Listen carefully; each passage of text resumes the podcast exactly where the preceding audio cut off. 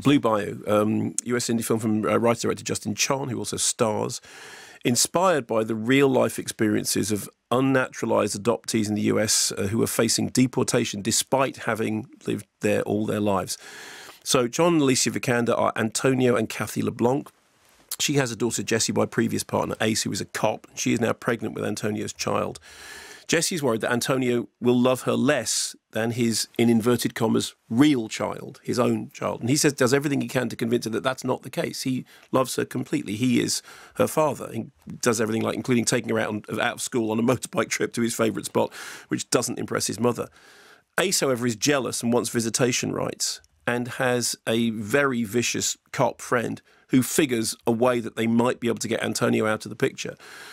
Um, he gets arrested, and it turns out that his adoptive parents never naturalized him. And now he faces deportation, and the legal options, as his lawyer explains, are negligible. He has two kids.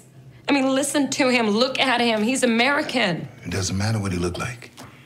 It's immigration policy. I was brought here when I was three. I've been here for over 30 years. Well, sometimes with these international adoptions in the 80s, the the proper paperwork. Yeah, but like like I said, I've been here for over 30 years. Okay, can't you just tell them that that that I was I was adopted by white people? I understand your frustration. I really do, but that's not how it works. I here are your options. You can depart voluntarily and have a chance of receiving status, or you can stay and appeal. But if you do that, and the judge don't rule in your favor, you forfeit any opportunity to return to this country. What does that mean? It means if he fights and loses, he can never come back. So the film feels very authentic, and it's no surprise to discover that a lot of research went into this with adoptees facing a similar predicament. There was a controversy uh, shortly after it was first seen when members of the Korean adopted community said that some of the film had been based on their stories without permission.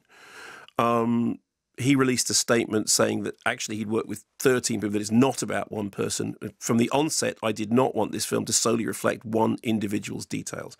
Um, whatever you take away from that, I think it is clear that the film strikes a chord with a number of uh, a number of people. Um, it's also not above melodramatic contrivance. There is a subplot about he's a tattooist and he befriends somebody who it then turns out is facing her own uh, her own demons in, in the form of an illness, and he then becomes friends with another family with whom he sort of seems to find a kindred spirit whilst everything else is falling apart in this other section of his life. And that felt to me like a subplot that didn't particularly need to be in there. Because for most of the time, when you're just with the couple and the daughter watching their lives, it works because you believe completely uh, in the characters.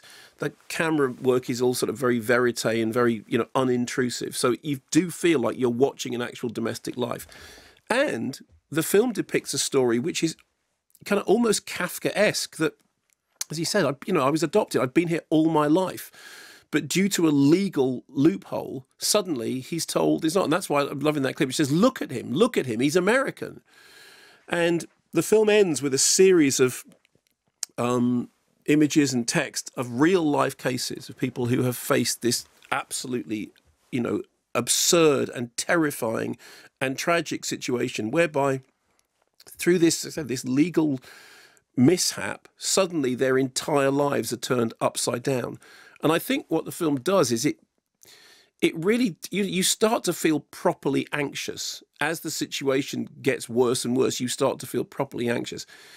It has a finale that had me in floods of tears. And i know that some people think that the finale is overcranked. And there is a thing about you know wringing every drip of emotion that you can get from a scene. The, the, that's only a problem if you don't manage to do it wringing every drip of emotion from a scene, and you do manage to get it right, is very powerful. I had a very strange experience with this film, which was I found it very moving. And I came out of it, and a colleague whose work I admire very much went, and it was like when I went to see Brazil with my friend Duncan Cooper, and I sat there and watched Brazil and thought it was one of the best movies I've ever seen. And we walked out down the stairs, and he went, "That was rubbish."